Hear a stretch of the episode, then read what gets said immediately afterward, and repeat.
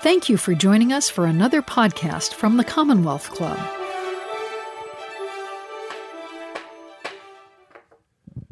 Welcome to the Commonwealth Club. I'm George Hammond, Chair of the Humanities Forum, which organized tonight's event. I'd like to welcome our live audience here in San Francisco and our radio and online audiences. It's my great pleasure to welcome Stacy Wolf, professor at Princeton University, to speak about Beyond Broadway, the pleasure and promise of musical theater across America. Why is it that Americans, you know, I mean, high schools, colleges across the country, it has must have had a huge influence on our culture because that's a part of so many kids' childhoods. So thanks a lot for coming, Stacy.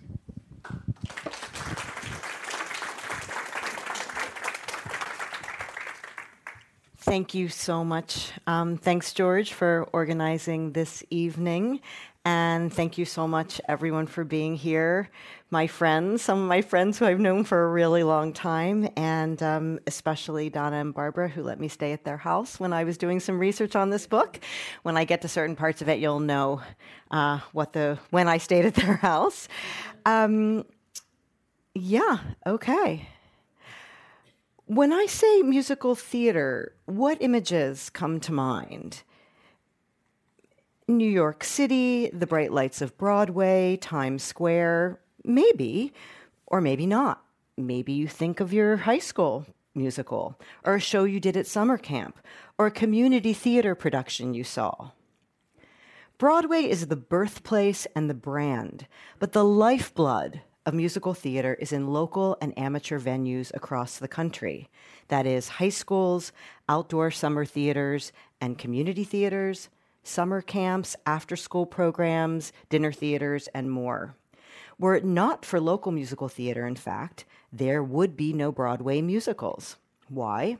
First, there would be no Broadway artists, as virtually every actor, director, choreographer, stage manager, designer, backstage, front stage began in a high school musical or community theater show in their town. Second, there would be no Broadway audiences because a vast number of spectators go to Broadway to see a show that they know from seeing it or doing it at home.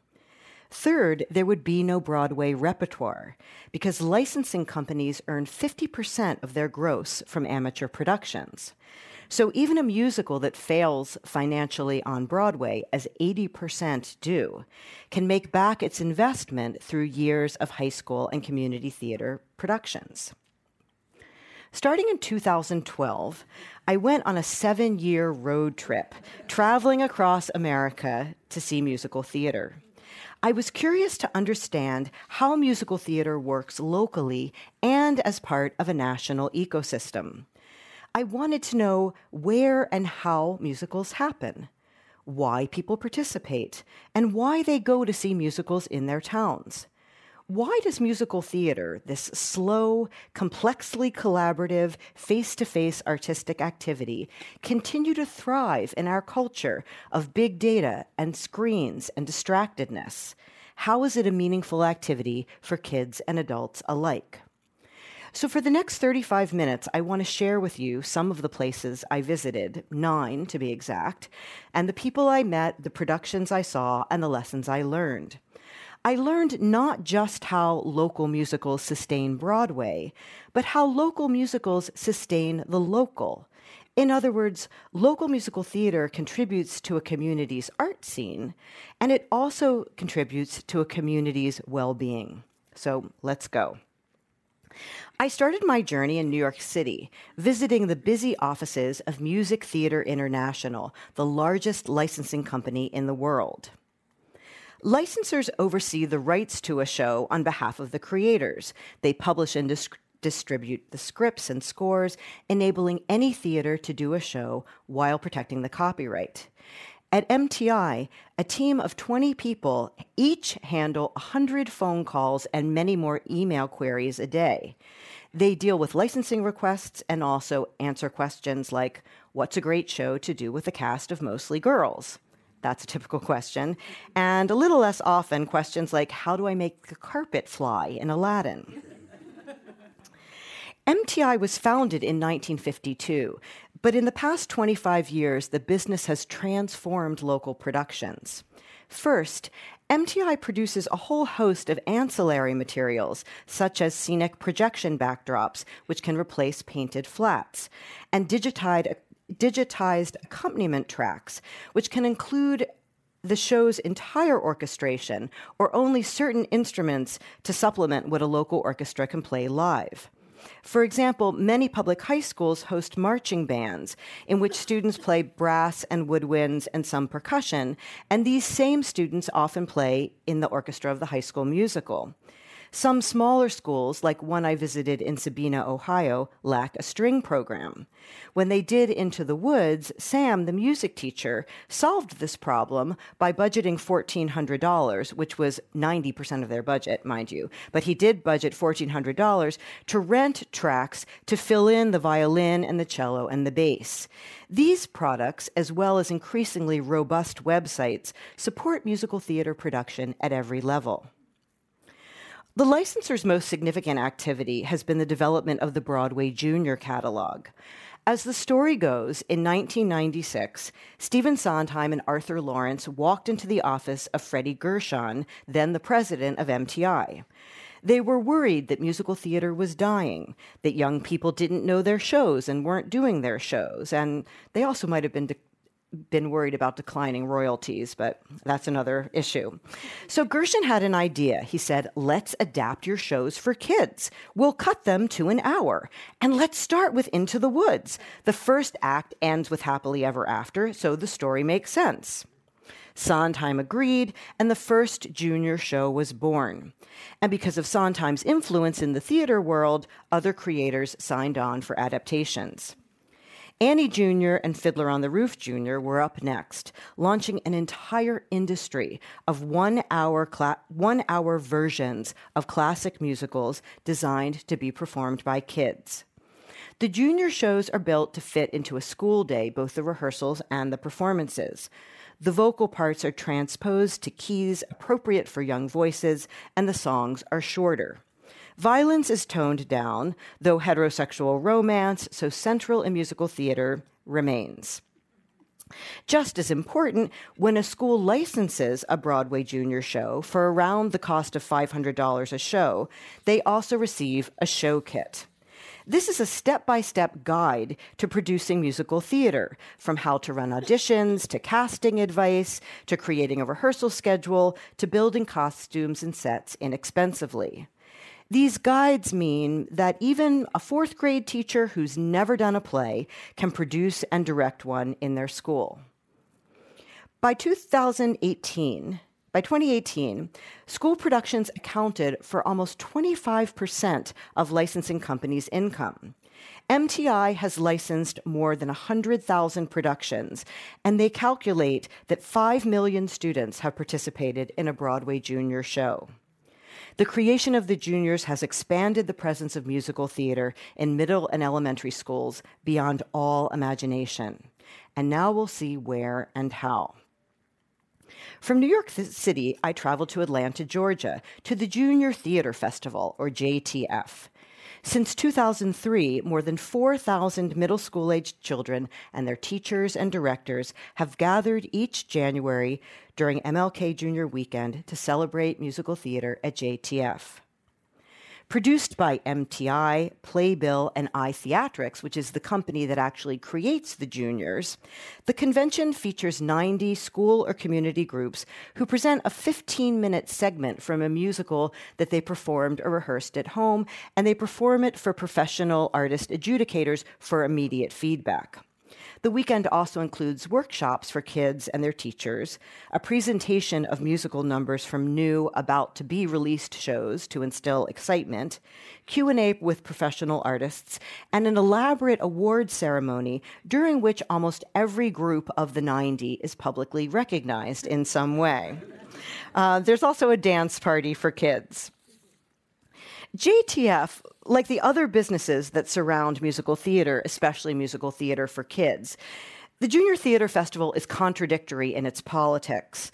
On the one hand, it's fueled by progressive language and democratic affirmations. At the same time, it's unabashedly profit driven, since MTI licenses the very repertoire of musicals that the children perform. When I attended the festival, I was moved by its power to validate kids who love musical theater. But I also noticed the excessive attention given to boys. Girls outnumbered boys 10 to 1, but at every all conference gathering, the adults praised the boys who were there. I would have loved to see this as an occasion to celebrate girls. Obvious class differences were impossible to miss, too. Some kids come from wealthy public schools or performing arts academies, and others hold bake sales all year long to pay for transportation, accommodations, and registration. But all in all, I was glad to see all kinds of kids there. The JTF experience, in all its big, loud, and hectic, over the top glory, made me curious to look more closely at after school programs and the adults who run them. That's what brought me here. In San Anselmo, California, just across the bridge, I found Marilyn Izdebski, who epitomizes a figure I call the backstage diva. She is the musical theater director who runs pay to play programs and directs several shows a year, and someone like her can be found in most American towns. Maybe you're thinking of your own backstage diva right now if she's not Marilyn. I had one for sure. She's a larger than life person, pictured here with her dog Bobby, and a disciplined leader and powerful mentor who, though invisible in theater history, teaches kids to sing and dance and act and shapes them into triple threat performers. She also helps them to grow up. Marilyn casts any child who comes through the door, whether their parents pay or they're on scholarship. She started her business in 1978, and over her 40 year career of directing six shows a year, each with a cast of 60 to 100 kids, Marilyn estimates that she's worked with more than 10,000 children. She directed Guys and Dolls seven times, Annie six times, and Evita four times, for which she always cast a total of six girls as Eva, three at different ages, and then double cast the whole show.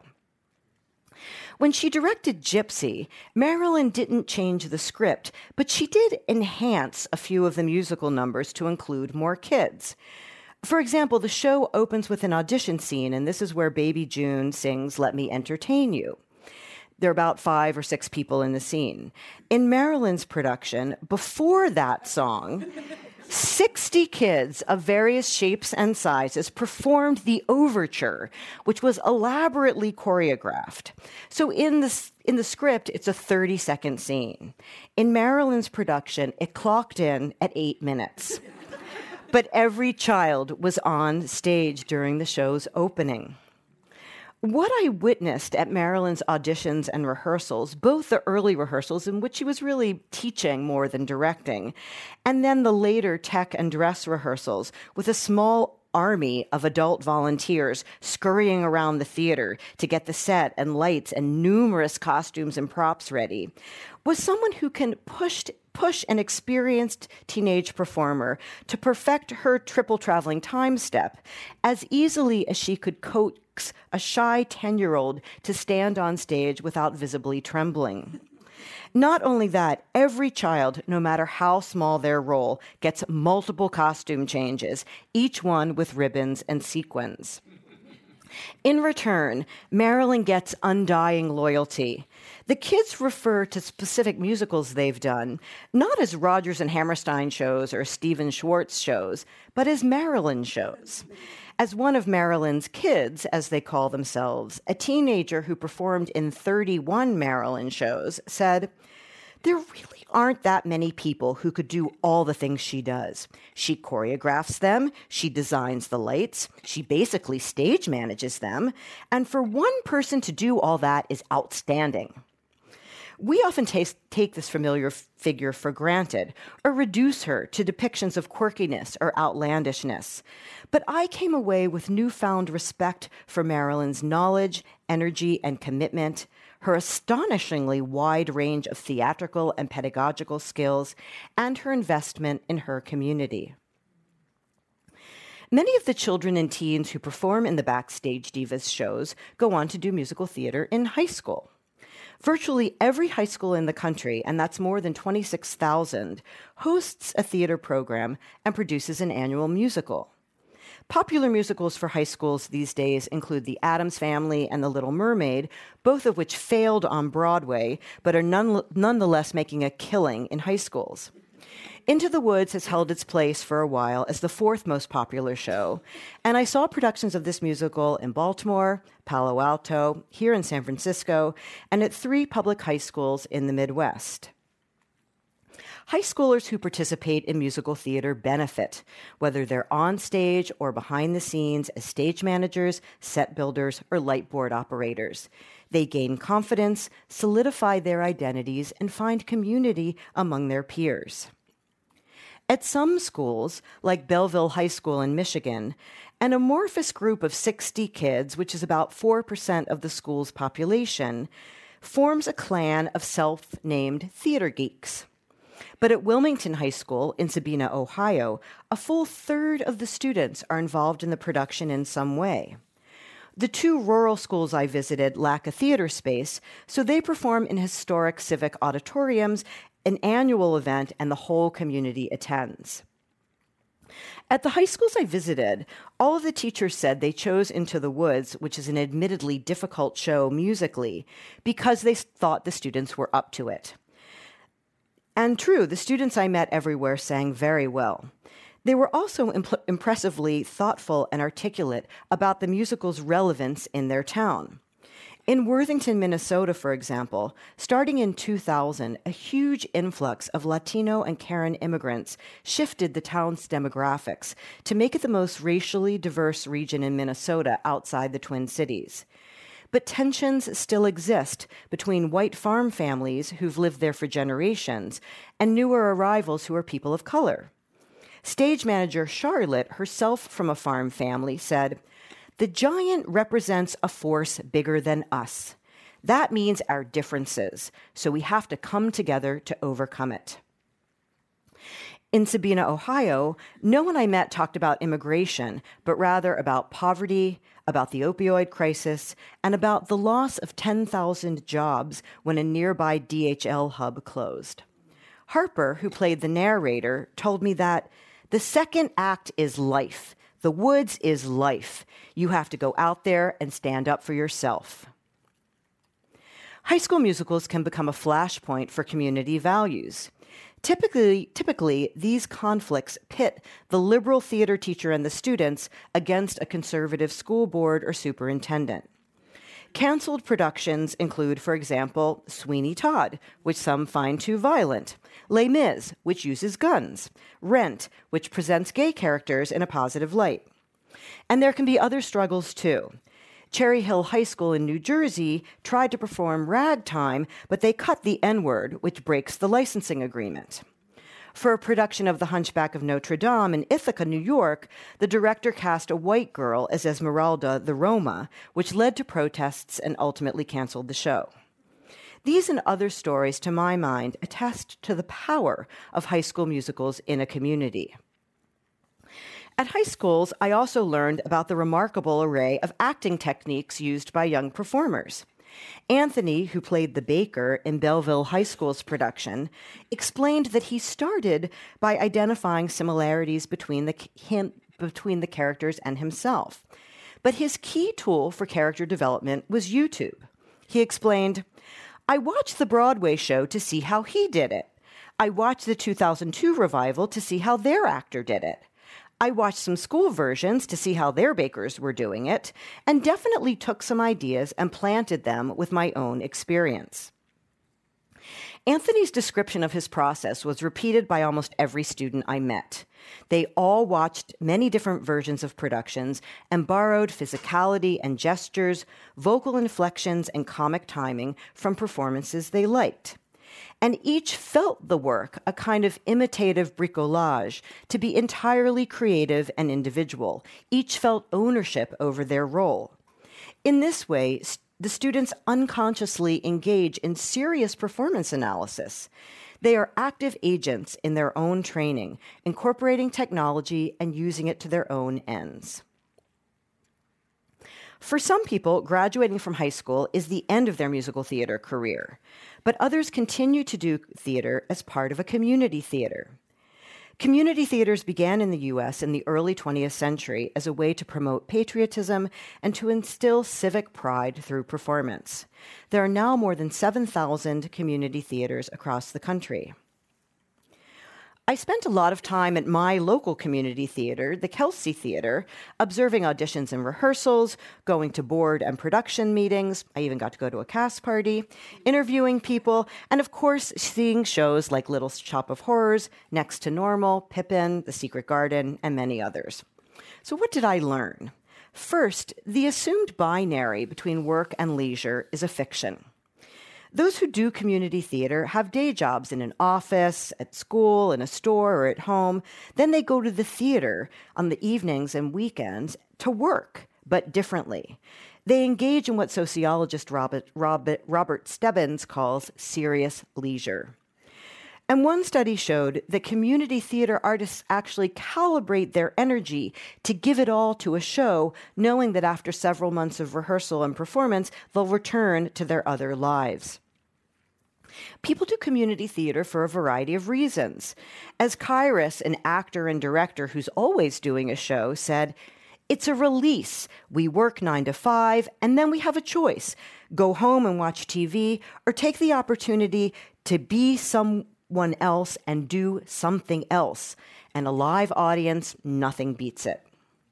Some do it for artistic opportunities they wouldn't otherwise get, like the many Latinx actors who auditioned for In the Heights.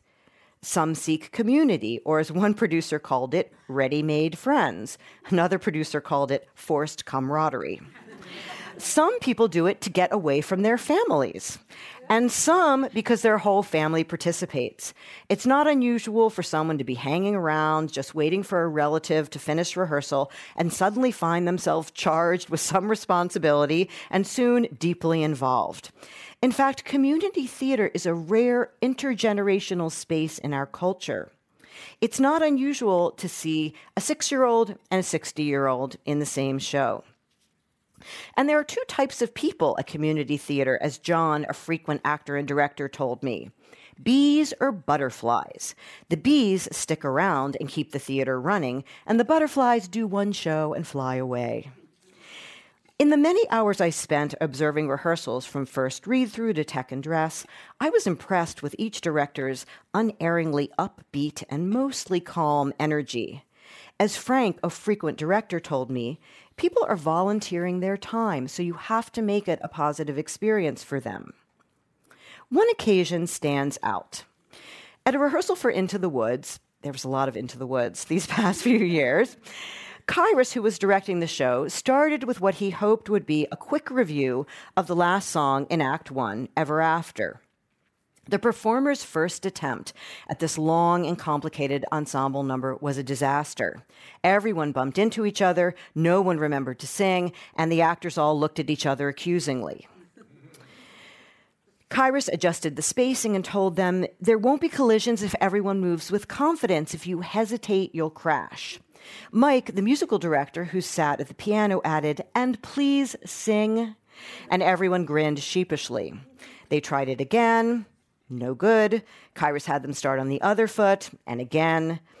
After about 15 minutes of working on the number, Kairos said cheerfully, Okay, everybody, take five. And as the actors dashed out to the bathroom or to check their phones, he opened his diagram laden notebook to turn over a fresh page. Without missing a beat or revealing any anxiety whatsoever, he re choreographed the entire number. When everyone came back from break, he replaced the movement of the song with simpler steps, though he never told them that the new choreography was easier. Everyone learned it quickly, and it worked. In addition to the thousands of year round community theaters across the country, many cities also support outdoor musicals, typically in unique and beautiful natural settings. I saw three productions of The Sound of Music at outdoor theaters. The surrounding nature enhanced the show. Do you believe those swastikas were so huge? I know. The mountain play is so big that when you actually sit in the audience, they don't look so huge like that, but they are really crazy in this picture. Um, so the surrounding nature enhanced the show, and each version reflected the local culture, from casting to dealing with the weather to the various rituals that attend each venue. The Mountain Play in very nearby Marin County, California, has produced one musical each spring since 19 one play each spring since 1913 in an amphitheater that seats almost 4,000 people on the top of Mount Tamalpais. It's an all day affair, starting with getting on a school bus at Mount Tam High School, carrying your stocked picnic basket, hat, and sunscreen, and many layers of clothing in tow. For 45 minutes, you, wide, you ride up a winding road, and at the top of the mountain, you arrive at a spectacularly beautiful view, a stage with a ridiculously wide proscenium, and a production with real vehicles and live animals, and weather that can be sunny and hot and drizzly and cold, all within the same performance. The Zilker Summer Musical in Austin, Texas, which was established in 1959, offers an annual free musical on a hillside that attracts thousands of spectators, many of whom would not otherwise see a play ever. In the late afternoon, you lay down your blanket on the hill ab- above Barton Springs Pool, not far from the city's downtown. You'll maybe go swimming or get something to eat at the snack bar, and the show starts at dusk when the temperature might drop to a balmy 85 degrees. The Open Air Theater in Washington Crossing State Park in New Jersey, which opened in 1964, presents 13 different shows each summer to more than 18,000 spectators. There, you'll sit in a concrete built theater in a natural dell surrounded by tall trees. You'll get bitten by mosquitoes, even as you can see the lines of planes getting ready to land at Newark Airport just 60 miles away. Going to each of these places is a beloved local ritual, and seeing the show is just a part of it. At the Mountain Play, I talked with three generations of a family as they were imbibing some really nice wine and eating cheese and crackers. They told me that they've come up the mountain for the show every year since the 1970s, and that some of them were going to hike the six miles down the mountain after the performance. At Zilker, I met a mother with three daughters, age four, six, and eight, who had seen the show every night it played. They were already at 16 performances and planned to return for the remaining 10. They know every word and every note, the mother told me, and whispered, The younger one thinks the Von Trapp kids are really a family. At Washington Crossing, everyone milled about and chatted and seemed to know each other. With a new show opening every two weeks, audiences bought punch cards and attended theater as regularly as going to watch Little League baseball games. At all of these venues, little kids could stroll about or even make noise during the show. It's a perfect way to introduce kids to theater. Also, it was clear that attending the show allowed people to perform their civic pride, in addition to seeing and enjoying a musical. Also taking place in the summer, but at the other end of the scale, are musicals that are produced every week in the tiny, insular, homogeneous culture of girls' non Orthodox Jewish summer camps in Maine. These summer camps were founded by progressive Jewish women ed- educators in the early 20th century. And since the beginning, campers have participated in theater as a required activity alongside swimming, volleyball, and arts and crafts. The girls perform for the entire camp, one show per week, which they call their bunk show. So musical theater shapes their experiences in profound ways. And as a side note, Stephen Sondheim attended a boys' version of these camps. He went to Androscoggin, um, which is also in Maine. Many girls attend camp for seven years, performing in a musical each summer and seeing six more, acquiring cultural capital year by year. The theater counselor, who's typically a college student, is faced with the daunting task of season selection the requirements. Don't repeat the same play over one camper's years at camp, which means that the counselor needs to come up with 49 different shows before repeating one. Provide as many good parts as possible, Pick something that the girls will be excited about, keep it under an hour, and make it appropriate for seven year olds. Andy, who worked at Camp Kineo, explained to me learning about this requirement when he got hired. They did gypsy a while here back, and I was like, Gypsy? Like, how do you make that age appropriate? And they were like, Well, we just didn't do the second act. And I was like, What? And then I was like, Okay. For each age group, the musicals are rehearsed at an alarming speed, less than a week from page to stage, though all activities except for swimming are suspended to work on the show. Musical theater intensifies the values that the camp espouses of individual bravery, group solidarity, and camp loyalty. In an all girls setting, it also provides opportunities for girls to take up space and play the often juicy men's roles, or play something else. When I visited Kineo, they were rehearsing Sister Act, a gospel inflected musical that takes place in a convent. As they were working on a scene, one girl stopped mid sentence. I have a question, she said. What's Protestant? I was already thinking that it was fascinating to see a bunch of Jewish girls playing nuns and one as Deloris, a role that's usually played by an African American actor. This moment, though, foregrounded the insularity of their community. No one giggled or rolled her eyes. Instead, a quick lesson in religion ensued, mostly narrated with great gentleness and tact by the 24 year old Tessa, the choreographer, who was the oldest grown up there. And the rehearsal continued. Likely that camper, and perhaps others in the group, lived in a predominantly Jewish area or simply had not been exposed to other religions. Perhaps that afternoon's rehearsal and discussion prompted a small degree of cross cultural understanding. Some of the most popular musicals at summer camp and everywhere are Disney shows. In fact, by 2018, over 100 million Americans, and that's almost one third of the population of this country, had participated in, worked on, or seen a live Disney show. Across the country, Beauty and the Beast alone has been performed more often than the four longest running Broadway shows combined. As Thomas Schumacher, president of Disney Theatrical Group, said, Disney's music is the new American songbook. We are this new era of Broadway.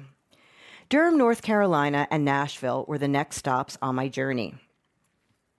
Disney's involvement in the local musical theater scene includes the creation of 60 Minute Junior and 30 Minute Kids scripts that come with director's guides for their teachers, and these shows see thousands of productions each year. In 2011, Disney launched Disney Musicals in Schools, an ambitious philanthropic program to support musical theater production in underserved elementary schools. From Nashville to Newark, from Omaha to Oklahoma City, Disney hires local teaching artists who team with classroom teachers to put on one of Disney's seven kids shows, providing free scripts and fully orchestrated recorded music. At the end of the school year, all the kids and their teachers troop off to each city's local performing arts center where they perform a song from their show as their professional debut.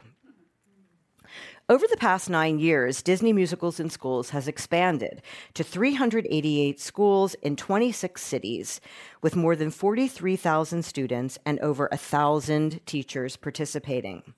Their aim to seed musical theater production in every elementary school in the U.S.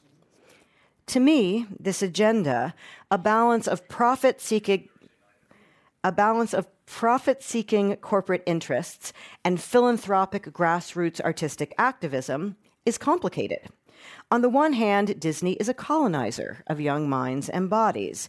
Its representations are formative for kids. Though the repertoire will change when new properties like Mulan and Frozen are adapted, most of Disney's current shows offer only stereotypical roles for girls like Cinderella, and they perpetuate racial stereotypes as such as the hyenas in The Lion King and the orientalized characters in Aladdin. On the other hand, Disney's tested and retested product guarantees a successful production. Their guides enable any teacher, even someone with no theater experience at all, to put on a terrific show. Studies have proven that participation in musical theater strengthens reading, improves attention, and that kids are more likely to attend and to stay in school when they can be in a show. Just as important, Disney is increasing racial and socioeconomic diversity in musical theater production through this program, starting with kids. And this is where change will happen. Disney has at once increased its revenue and become an instigator of social change and youth empowerment through musical theater. For my final stop on this journey, that really I didn't want to end, I went to a venue that people think died years ago dinner theaters. This hybrid of a restaurant and a theater was hugely popular in the 1970s. Typically run by businessmen who were usually not theater people, dinner theaters brought culture to the suburbs, offering their customers a one stop experience drinks, dinner, and a show, often followed by dancing. What made dinner theaters successful in the 1970s is the same today good value and ample parking. In their heyday, there were more than 250 dinner theaters across America. Today, a handful exist, including four operations in Colorado along Interstate 25 and the Front Range, all within an hour's drive of each other.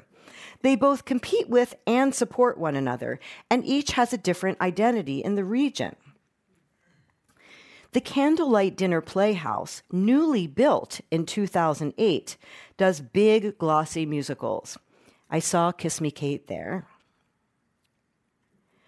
The Midtown Art Center in Fort Collins does edgy new shows. and I saw a wonderful production of Fun Home there. Jesters is essentially a community theater with food. I saw a large cast production of Joseph and the Amazing Technicolor Dreamcoat after being served dinner by one of the actors, who was the son of the director who owns the theater with his wife, who is the musical director. And get this the couple lives there, literally. At BDT Stage in Boulder, um, which has been around since 1977, it's a smaller venue that does a range of shows, including more intimate productions, such as the show I saw, Always Patsy Cline. What matters about dinner theater in this region is that local artists can make a living by performing at dinner theaters and waiting tables. Allie King, the star of Patsy Cline, who's worked there for 20 years, told me, We can buy a house and have a family here. We don't know if we'll be cast in every show, but there's enough work to go around. As for acting and waiting tables at once, Allie thrives on the unusual dynamic. As she told me, I love it because I get to establish an actual relationship with the audience. So, after this coast to coast seven year adventure, what can I say about local musical theater now? I'll offer four brief concluding thoughts. First, big business. Licensors like MTI and corporations like Disney are major players in the musical theater ecosystem, and they affect what happens even at the smallest local venues. Second, technology intensifies engagement. YouTube and bootleg productions provide access to and knowledge of a show you're unable to see live. This accessibility means that the creative teams have to navigate previous productions, either by imitating them or contradicting them or trying to ignore them. Also, these online performances, I would argue, make people want to see live theater even more.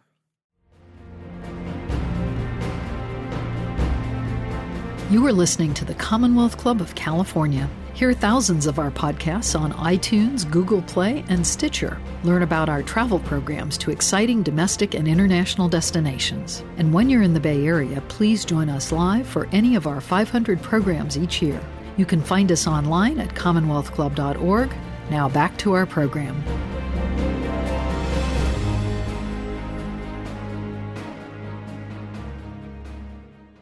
Third, Musical theater creates and it benefits community.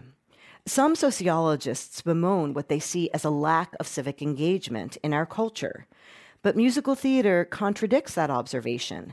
Musical theater participation forms community, and audiences feel connected to where they live by seeing local shows. And finally, musical theater performance is pretty much everywhere in rural and urban areas, in big cities and small towns, from coast to coast and beyond. The musical theater repertoire is national, but each production, from The Sound of Music to Little Shop of Horrors to Annie, always Annie, takes on the dialect, style, and culture of the local context. And as I hope I've shown tonight, musical theater's continued popularity and vibrancy attest to the pleasure and promise of musical theater beyond Broadway. Thank you.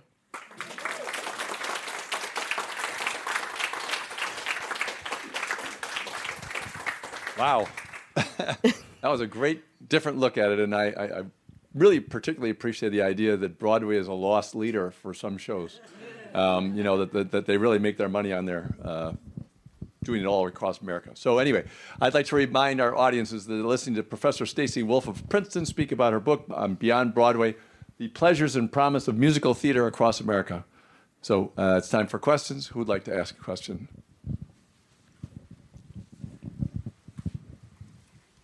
Hi. As you were doing this research, what did you find was the influence of the TV show High School Musical? did someone plant you in the audience to ask that question? um, high School Musical, well, High School Musical is really what transformed musical theater in the 21st century. So musicals were very much a part of mainstream culture, as I think many of you know, in the 50s and 60s, um, with the Ed Sullivan Show and with cast albums and with films like like The Sound of Music and West Side Story. Um, it was very much a part of mainstream culture. And from say the 60s to 2006, when High School Musical aired, it was kind of declining. Although those of us who were musical theater people never stopped being musical theater people, but when High School Musical aired in 2006, um, I believe the number is 7.1 million people watched it that first night. Um, it was by far the largest viewership for a Disney created film. And then they aired it again one night later. And that night, I believe that 6.6 million people watched it. And that was the transformation of musical theater primarily because it demonstrated that boys could be boys and still do musicals because Troy Bolton, who's the star of that show, is a basketball player and he also loves musical theater. So from that point on, everything changed. Um, that was 2006. And then we had Glee, we had the television show Smash, which I recently heard um, for actual musical theater, for actual interest in musical theater performance. Smash was a very significant force because it shows what happened backstage. And so it gave young people not only kind of the glossy front, but a sense of, oh, this is what goes into making a show. And once Smash aired, um, applications to BFA musical theater programs doubled, tripled, quad- quadrupled because of that show. Um, and we also have American. Um, American Idol, is that what it's called? Yeah, American Idol, Dancing with the Stars. So these other shows that were coming about at the same time.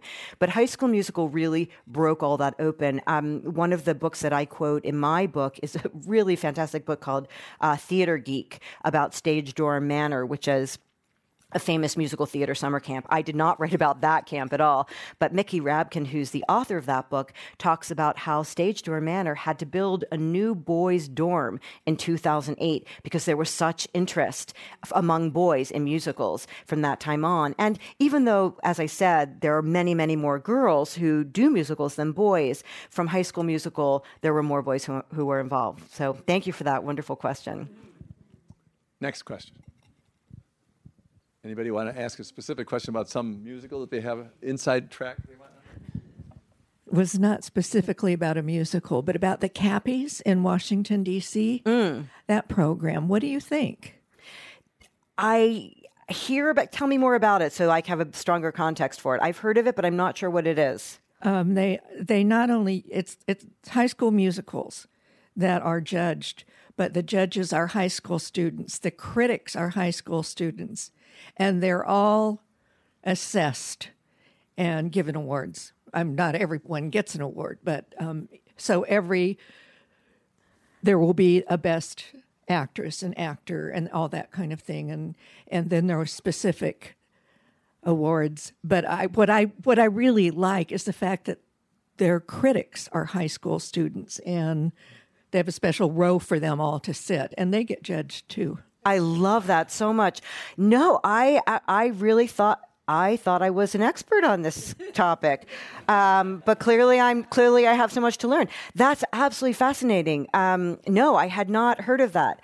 I think though what's really interesting about this particular example and as i saw through my research and kind of struggled with are these contests and judging and awards. And i think one of the things i always experienced in musical theater growing up and through my years of doing it is that after auditions it was not competitive. I mean, once you auditioned and were disappointed that you didn't get the part you wanted then you kind of came together with the crew to play your part. And uh, of course everyone every every adult who works with kids says you know there are no bad rocks. You can play a rock really well. You can play a tree really well. I saw a lot of musicals with trees a lot of musicals with trees kids playing trees.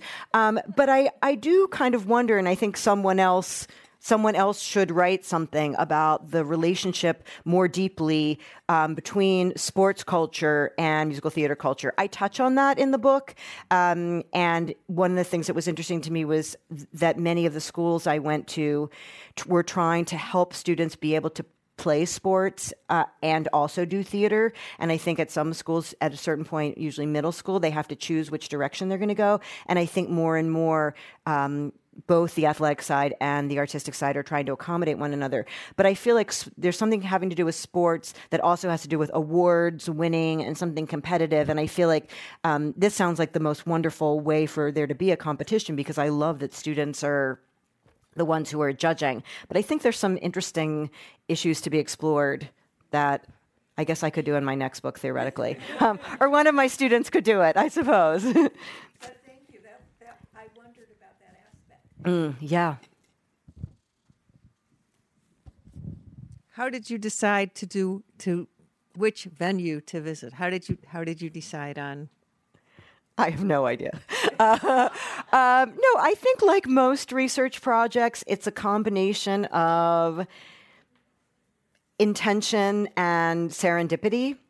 Uh, act, my research really started here because a friend of my brother's who teaches at Redwood High School in Marin said, you have to go to this thing, the mountain play. You're not even going to believe what this thing, what this crazy thing is. And I thought, what what is it? And I got to the mountain play and I said, okay, this is this is in my book. So once that was going to be in my book, then there were going to be outdoor theaters in the book. And really, like any project, there was one version of this book w- that was only productions of Into the Woods across everywhere. Um, there was another version that was about kind of looking at different places because I had spent a fair amount of time here in this area. Um, I saw a fantastic production of Into the Woods at the Jewish Community um, Jewish Community High School in, in San Francisco and thought maybe I would write about that. But at certain points, it just kind of started to take shape. And I knew I wanted some geographic diversity. I wanted some racial and socioeconomic diversity. I wanted to look at different venues. And, um, so it was kind of a combination of searching things out that I needed and then other things that I just fell across. But I really should say that I could have written this book for sure three or four times and probably 10 times with how much material I had that just went away. You know, as, as, as all books do. But um, I think that's how most projects like this happen. And one of the things that was really hard for me, um, as probably you could tell just from reading it, was where to stop and where like where to stop because everywhere I went and even just um, on this trip here coming back to do this I feel like I've met more people who've said oh you need to see this. Oh you need to go there because it really is everywhere. And I think so many people have been touched and are touched by amateur and local musicals that there's always another place to go and another place to see and visit.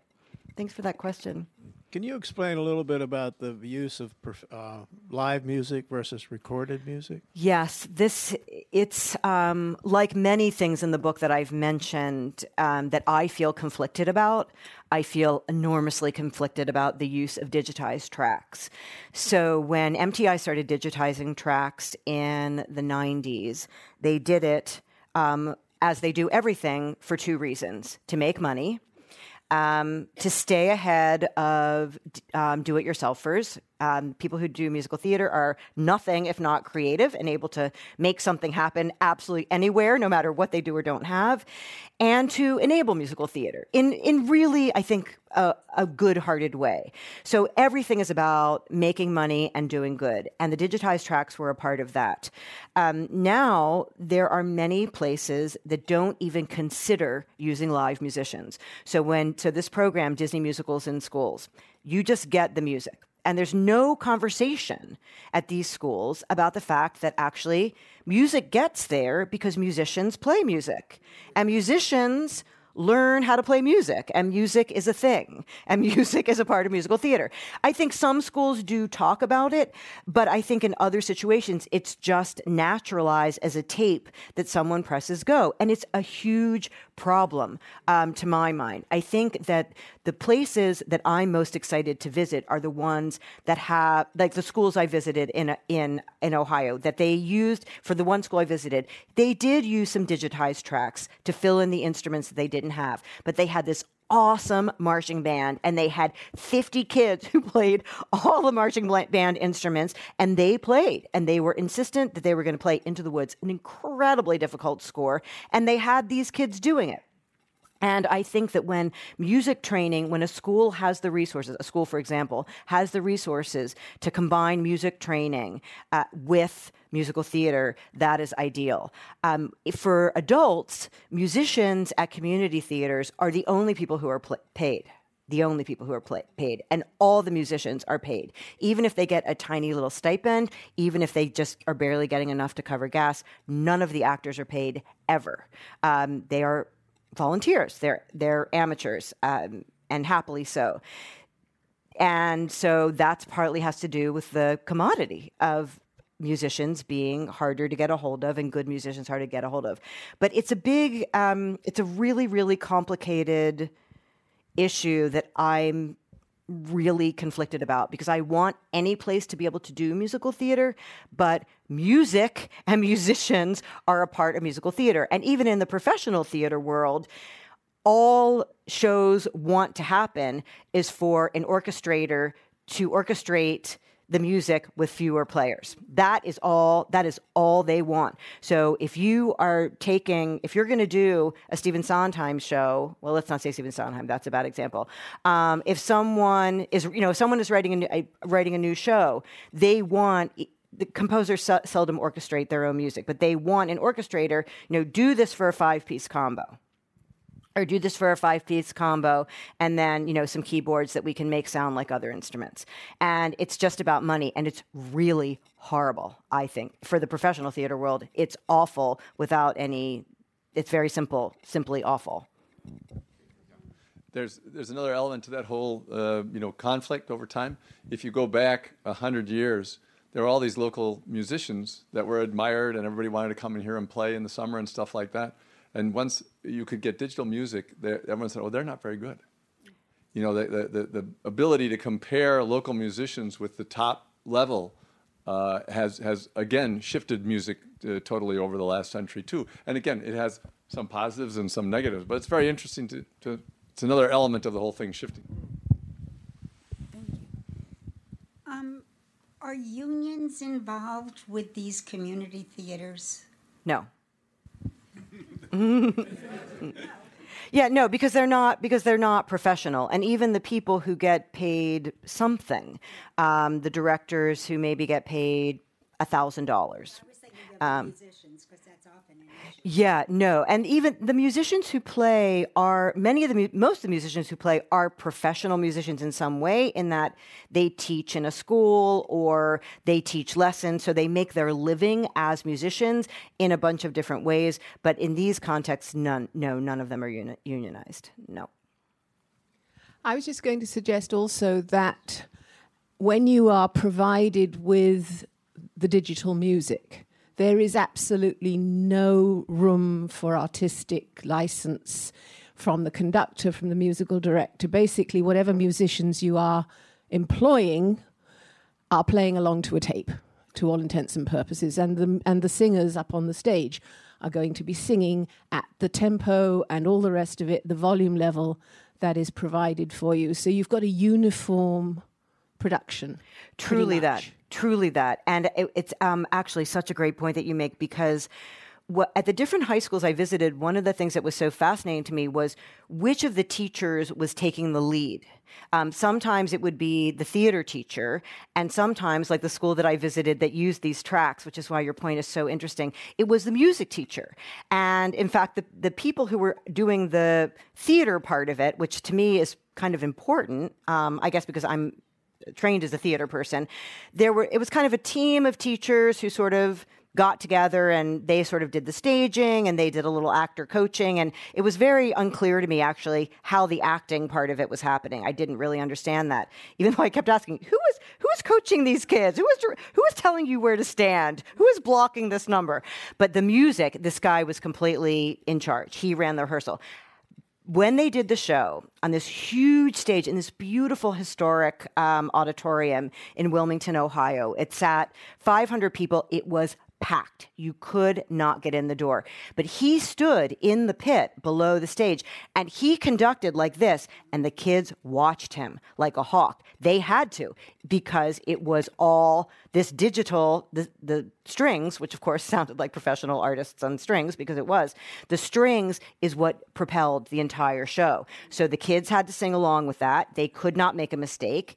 And the other players had to play along with that, and they could not make a mistake. So we might say, well, you know, why didn't you hire some string players in rural Ohio? Or why don't you also have a string program in addition to your incredible um, woodwinds and bra- brass program? Or it's really hard to know.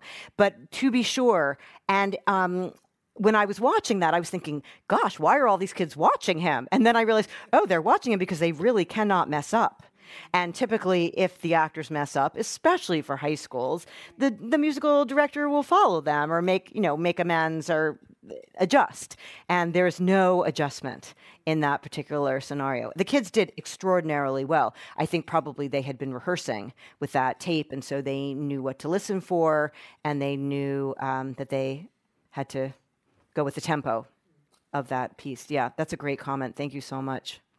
Well, you you spoke about a number of different levels of uh, youth uh, uh, musical theater, but you didn't speak about the university level. I did not. Is yours? I don't know if you want to share some thoughts, and let me ask a particular question. You said you've uh, done this for twelve years at Princeton University. What what have you seen change over that time? That's a Princeton setup. Uh, um, yeah, so I didn't. I did not write about universities intentionally because I really wanted to focus on the amateur. And even though there are many, one of the things I realized is that the distinction also between amateur and professional is very blurry in this world. So even though a lot of adults who work on shows are amateurs, a lot of other people who work on shows are professionals. So for example, Marilyn Izdebski, she's a professional. Um, she's not an amateur. And actually, in the terms of all the people in my book, only few of them are amateurs. And I don't know whether you consider children amateurs or not, but it became too. Um, difficult to parse that out. But to me, university theater is already kind of a step above, the same way performing arts summer camps are kind of another uh, beast altogether. In terms of what I see happening in college musicals and universities, including Princeton and other places that I visited, it's just expanding by leaps and bounds. Like I said, um, we don't have a BFA program. We actually don't have a theater major at all. We have a certificate program, which is like a minor. Um, but we have a ton of students who do student musical theater, is thriving, and who participate in our programs and do shows. Uh, what I see more of, at least at Princeton, and I think I don't know if we are especially encouraging that or if other places are encouraging it, is musical theater writing. And I think that is what we need much more of. I think we need young composers and lyricists to be telling new stories. Um, I think that's how issues of gender and race, which are the two problems with musical theater, will change. We'll have a new canon when we have new writers. Um, and I see, I'm mo- I have students who are wonderful performers and fantastic directors and astonishingly talented designers, but I'm especially happy about the ones who are composers and lyricists and librettists, and also who are just um, performance makers. I think more and more I see uh, students who don't take on one label, but are kind of doing all of these things and are able to make all kinds of interesting engaging, intense performances across disciplines, across media. And that's really, really exciting. That, that brings me just a, a question about Hamilton, because I mean, here, here was a writer, did that. That's how has that influenced uh, modern musicals? I know that that's hard to do, and maybe isn't even on the stages yet for the kids and stuff like that. But still, it must be influencing musicals. Yeah. Well, if if Hamilton, I mean, if High School Musical was the first thing that transformed musical theater, Hamilton was the second, and it's it's completely changed everything. I think so many young people who would have no interest in musical theater whatsoever know the Hamilton libretto upside down and backwards. The Hamilton cast album. It is not a soundtrack. Soundtracks are for movies. Uh, I'm saying it here. Soundtracks go with movies cast albums are what live humans do in a studio to represent what they do on stage. So if you know Hamilton and you listen to Hamilton, you are listening to the cast album, not the soundtrack. Um, yeah, well, there is already a lot. Uh, there's a ton of imitation of Hamilton that's kind of in the you know all all around and and in the air, and I think. Um, I went to a conference this past weekend, and a lot of people were talking about how Hamilton also has had kind of conflicting influence in the theater community because on the one hand it's really made producers see that diversity youth uh, and different kinds of music and dance are marketable. So that's huge because that's because really the theater owners and the producers are the ones who decide what happens on Broadway, and then that kind of trickles trickles down and around. Um, but there also were some people at this conference who were saying that some people feel like, oh, well, Hamilton did it, and so now we're done, and so now we can just go back to how things were. Um, and so it kind of it sort of cuts both ways. Especially there were many performers of color who were saying that they thought that everything would change, and in some ways it hasn't, in some ways it hasn't. But in terms of the writing, absolutely it has. I think it's allowed uh, different kinds of composers and lyricists to see that theater might be a place for that to happen um, not only um, on a record or CD or not only in the music scene, but that theater is a place for that to happen as well. Would you mention about Lin Manuel Miranda um, saying how it will be cast in high schools or elementary schools? Yes, yes. Um, so. Uh, one of the things that I confronted constantly in in uh, researching this book, and that it is a major preoccupation of mine because I teach in a university and because I'm always just concerned with who is the next generation going to be and what do my students get to do, is um, the issue of race and casting. And um, there was a an, an, incident some years ago, um, actually not that many years ago, where there was a community theater in Texas, not that far from Dallas, so not that far in the boondocks, where they did a production of Hairspray, which has a half African American cast, and they did it in blackface. And that was, of course, bad. And um, they really wanted to do the show. The music is so great. It's so fun. It's great for kids. And they just, the people who were there, claimed, and perhaps this is true, that they just did not know what was wrong with it. Um, and the writers um, immediately they were like, stop, don't do this. And so MTI, who controls the rights, and the writers now include a little note when you license a show that you cannot use blackface. However, you do not have to cast that show with African American kids if you don't have any, or kids of color in your community. If you have an all white community, you can still do that show, but you need to represent through clothing or costume or some other way that these are the one people and these are the other people. To me, that seems a little hard to do because it is about racial integration in the 1960s. But these are the things that, that people who are doing shows think about. You know, you want to do hairspray. It's awesome. It's a great story. It's so cute. It's, you know, liberal. It's progressive. It's whatever it is. But you have only white kids. How are you going to do this show? So, similar things, getting to your question, um, similar things have happened within the Heights because it is a fantastic show. Young people love it. The music is fantastic. And it's actually a very easy show to do. It's easy to sing.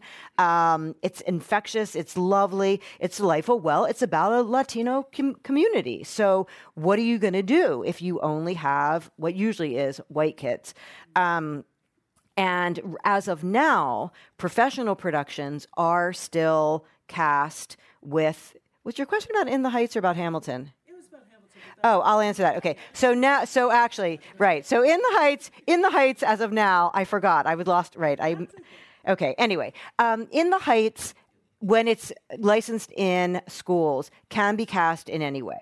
That's something that that um, uh, that Lin Manuel Miranda and Tommy Kail, the director, have decided. So you can actually do In the Heights with all with all white kids, and that because it's in a school, um, and uh, Hudes, the librettist, have agreed that that's part of the licensing. You do not have to have uh, all Latino kids. But Hamilton, right. So the point about Hamilton was that Lin has said, we'll believe it when we see it, that when that show gets licensed, um, you know, in like the 25th century, um, you know, it will not get licensed until it stops selling out. They, they will not license it until then. And when it does, he says that they will allow cross gender casting in the show and that they will allow girls to play all the men's parts because the problem with Hamilton is of course is that there's three women and they're all stereotypical and it's really depressing for women in that in that show.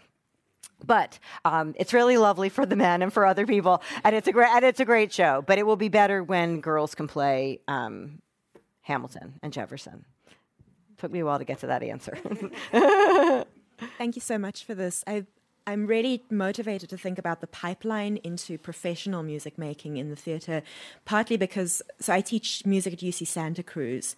I teach the non canonical music theory course, which is music theory for everybody who can't get into the music program through the conventional routes. And I get a ton of musical theatre kids in my class. And they don't actually have a route into a conventional music program. And we're not serving the people who would be writing these musicals in these conventional programs.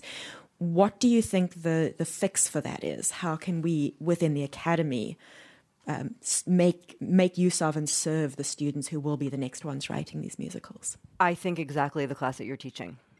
Uh, and and I think that that more of those kinds of classes. Um, Irving Berlin could not play the piano. He sang songs and other people played the music for him or he you know everything he wrote was in the key of f because that was all he could play. Um, now you know not all of us are irving berlin but i think that there need to be more opportunities for people who maybe don't have advanced music skills to be able to be composers, especially because many composers are not orchestrators. Or to be an orchestrator, yes. Not, not only do you have to be able to play one instrument, you have to be able to play a lot of instruments, and you have to understand harmony, and you have to understand counterpoint, and you have to understand a lot of very difficult things about music, um, but not necessarily to be a composer. And I think that, that, that the more we lower the bar, not to lower the quality of the work. I think that a young that a person need not know a thing about music to be able to hum something gorgeous and infectious and emotional and that helps to tell a story and that helps to create a character. Um, in the classes I teach, which are mostly musical theater history classes, but from a feminist perspective, um, are I always say to my students on the first day, if you can read music and if you have some music theory, that's great. But musical theater is meant to be accessible. Musical theater thrives because it immediately touches our hearts and our heads and it tells a story through music. What we're going to develop in this class and what we do in my class are listening. We're going to listen and we're going to try to think about why does the opening song, why does The Hills Are Alive with the Sound of Music grab us? How does that happen? And I don't really care if they talk about melodic intervals or um, key changes or anything. I want them to try to describe in words what that effect is, and which is a very difficult thing to do. Actually, much harder if you don't have music theory to to explain why it works that way. But I think that that's how the class that you're talking about, and this way, just lowering the bar and understanding what is this genre supposed to do.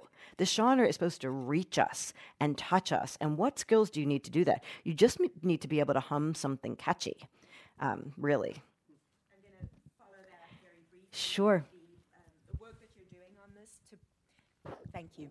The work that you're doing on this, particularly to to um, shift the elitism around musical theatre, I think is really super important. Because thank you. Yeah, I well, I think that's why. Um, I am ultimately really conflicted about the Disney stuff because when I went and visited these schools and saw all of these kids, you know, some who don't have homes, being in a play and loving it, and so many stories about kids' skills improving, kids staying in school, um, their parents coming. Um, one of the schools I visited in Nashville, the woman, a master teacher, told me about she had taught the ki- kids in opposing gangs in Nashville, and the kids children were now the, the kids who she taught their children were now in a play and these people who had been in opposing gangs when they were high schoolers came together to build a set together for the play. I mean, it sounds so utopian and crazy, but it happens like weirdly through Disney musicals. So it's very it's very complicated, but I think that's I've seen success in that program, and I think until another corporation has as much money and power and influence as Disney, um, that they probably will keep their hold on that um, anti-elitism. And I think it's very, very you know important, um, especially because we look at it from an intellectual point of view and analyze it and what's happening, to see what the real effect of something is and why it's a successful phenomenon because it does tie into something. It reminds me of, uh, you know, of course, uh, I, I, didn't uh, watch daytime TV.